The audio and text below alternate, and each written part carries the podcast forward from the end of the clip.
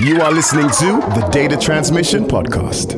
Well, this is a story about a man that walks into this big dark room. And this room is full of lights and, and full of smoke machines. And he feels like he's just in his old house when he was a child, when he was like playing with his family on his little bike in his garden, feeling free, feeling right, feeling light.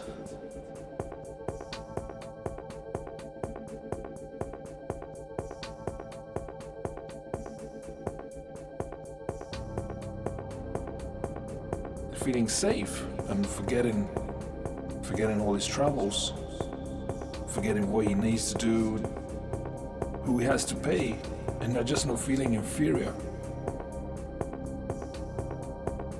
Not feeling inferior. In this room, worries and all the rules, what you can do and what you can't do, just vanish. The only thing that counts is respect. Respect your brother. Respect your brother. Respect your brother. This room is, is, a, is a magic room.